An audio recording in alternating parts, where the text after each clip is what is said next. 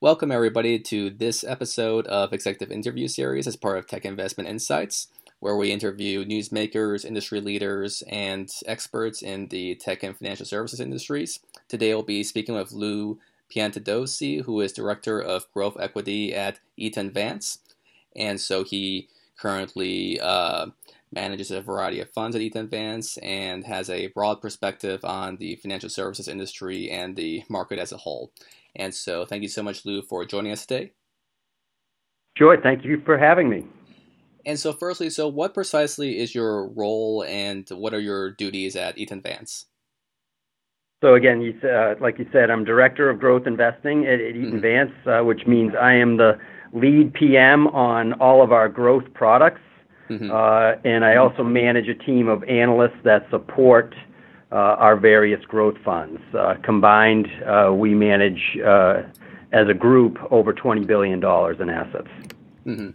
Okay, wow. Well, yeah, certainly. yeah, certainly sounds exciting. and Eaton Vance, to clarify, it's overall it manages currently almost $500 billion, correct? Correct. Very nice.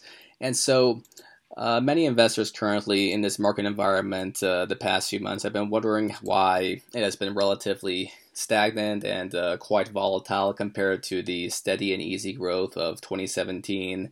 And so, why do you think the, the market has been behaving this way as someone who has a direct perspective on um, investments in it? And where do you think it might be uh, headed for the uh, rest of the year? Well, the first thing I'd like to address is, mm-hmm. is volatility. I mean, we've certainly seen a, a market increase in volatility this year uh, over last year, and you know what we've been saying all along is that you know 2017, as far as volatility is concerned, was an anomaly. The fact mm-hmm. that we've had very very little volatility uh, during that period uh, is is relatively unprecedented within equity markets. So it's only uh, you know you know it's smart to to believe that in kind of a reversion of the mean environment that volatility mm-hmm. would likely to increase, and we've certainly seen that uh, thus far in 2018. So no surprise there. I mean, mm-hmm. equities are a volatile asset class, mm-hmm. um, but everyone should have exposure to equities is hmm. because equities are the only asset class that can outperform uh, inflation over time. And the hmm. the reward is higher returns, but um, you know you have to deal with some of the the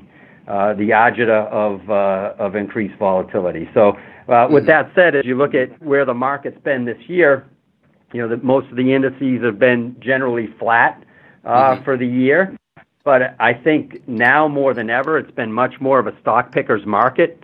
Hmm. Uh, and there's lots and lots of great opportunities uh, in the market, uh, hmm. maybe away from the benchmarks or away from the indices that have done really well and you know with great prospects and are likely to continue to do well. So hmm. you know while the you know the markets like I said are relatively flat, I think. Uh, from a growth perspective, which is kind of my playing field, uh, growth investors have certainly done much better uh, than the overall market. Mm-hmm. And to clarify on that as well, and so you think that there's still a, a lot of great opportunities out there for growth. Um, do you think that um, the current uh, macro developments in terms of uh, interest rates, uh, economic data, et cetera, like uh, how does that uh, play into, uh, as well as now rising oil prices? How do you think that all affects the the current trajectory? Well, again, we view a lot of that as kind of short-term macro mm-hmm. noise. Oh, okay. Mm-hmm. At the end of the day, what we're trying to accomplish with uh, with our growth funds is identifying companies that are participating in secular growth trends. We call them mm-hmm. mega trends. Mm-hmm. And you know what we're looking at today is particularly within technology. There's so much innovation and disruption mm-hmm. uh, that's causing or, or giving investors an opportunity to really identify winners and losers, right? So, mm-hmm. for example, if you think about you know what online retail and Amazon is doing to brick and mortar retailers, you can clearly mm-hmm. see Amazon's winning, and the rest of uh, brick and mortar retail uh, is is losing that battle. Mm-hmm. Similar to you know traditional media versus uh, the mm-hmm. Facebooks and Googles and Twitters of the world. Mm-hmm. Um, you know, those companies are taking significant share while traditional media loses share. So again, those are the opportunities as active managers uh, mm-hmm. that we can flesh out. And it's not just a, a one quarter phenomena. It's mm. not just a one year phenomena. These this is long term, uh, mm. big picture trends uh, mm-hmm. that are ongoing, and that if you get them right, can build serious wealth over time. Mm-hmm. Yeah, definitely. It's a very exciting market environment, and uh, particularly in uh, in technology itself. Um, and so on the, the broader level for Eaton Vance, um, so Eaton Vance is one of the uh, uh, Eaton Vance is one of the oldest uh, investment management firms in the United States, and uh, uh, certainly given the market's ups and downs over the uh, decades and this past century, that's an impressive achievement given success. Um, and so, what do you think? Makes Eaton Vance stand out among investment management companies, and what do you think are the, the key factors that has led to its uh, current success? I think one of the, the, the, reasons why we've been so successful is we've been able to innovate uh, from a product standpoint and, give, in, give investors solutions, you know, uh, common sense solutions to, uh, you know, what they're trying to achieve financially if you look at our, our product set, it's it's an extremely diversified product set, not just on from an equity basis where you know we've got cover growth, core, value, global, um, you know, small and mid cap as well. Um, on the fixed income side, you know, we cover the gamut there from you know corporates mm-hmm. to high yields to munis, but also mm-hmm. great alternative products like global macro and exchange funds. Mm-hmm. Uh, in, in a lot of our acquisitions, we've been very successful with as well. Uh, Parametric, Atlanta Capital. Tabs, and Hexavest. So again, just a well-rounded product set uh, that that helps us withstand you know kind of trends within the industries. You know because we do we certainly have something for someone at any one given time. Mm-hmm. Okay, I see. Yeah, I mean. Uh certainly there's a, a, lot of investors out there with uh, a lot of different uh, uh, needs, uh, risks, uh, risk portfolios, etc. And so makes a lot well, of that's, that's exactly right. And, and, and you know, the, there's, uh, you know, within within equities, there's a uh-huh. big trend towards indexing, which we mm. think is a, a cyclical, hmm. you know, uh, issue right now rather than secular. But hmm. you know, during that time, we've had so many other successful products that if you, you know, as an asset manager would just concentrate in equities, you'd probably be struggling over the last three, four, five years while we've flourished mm. because of our diversity of product. Mm. Yeah, well, that's great to hear. Um, and, and, to actually to, to, clarify on one point, so you mentioned you think that indexing is a cyclical rather than a secular trend, and so do you think that indexing will eventually or possibly go out of uh, fashion as the, the market changes in the future?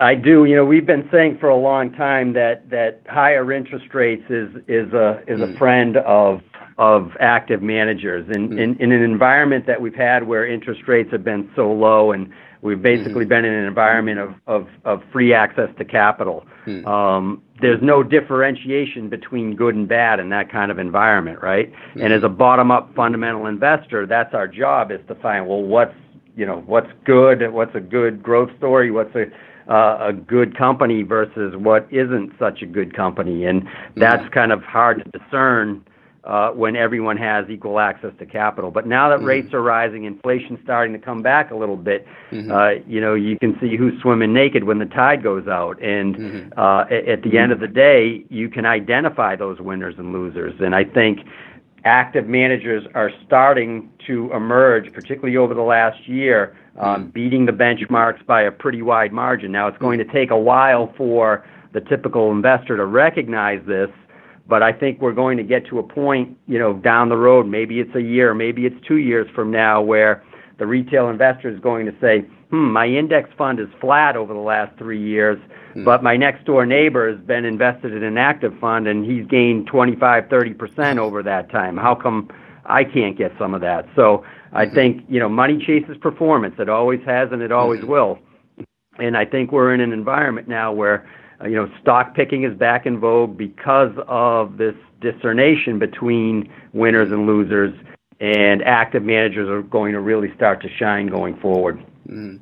Yeah, indeed. The past few years, all the headlines have been about uh, index funds and their uh, uh, generally beating active performance. But maybe in the next few years, we'll see the reverse of that, and we'll uh, active funds will end up beating index funds. And so, uh, certainly, uh, it'll be a exciting, exciting times in the market. Um, and so within, so you mentioned before the technology sector has a lot of uh, changing developments uh, in media, for example, and in many other uh, subsectors. And so, which parts of the technology sector right now do you think are uh, the most interesting or the uh, most disruptive? Well, again, you know, a lot of these big picture secular trends have been going on for some time, and one of the things that we're trying to decipher today is what part of the life cycle some mm-hmm. of these secular trends are on. So, you know, we talked a little bit about what what uh, social media and online advertising is is doing to traditional media, mm-hmm. uh, and as we look at kind of that growth curve, we feel like we're kind of in the middle innings there. You know, we're not mm-hmm. early to that to that story. Um, you know, similar you know, Amazon in, in, in retail. Um, again, maybe in some in earlier innings there, just because you know Amazon still has plenty of share to take going forward, and online is going to be a dominant uh, uh, share of overall retail going forward. So mm-hmm. again, we're trying to figure out where we are in the life cycle in the in life cycle. I think one of the things to to think about though is that a lot of this innovation and disruption isn't just uh, mm-hmm. you know singular to technology.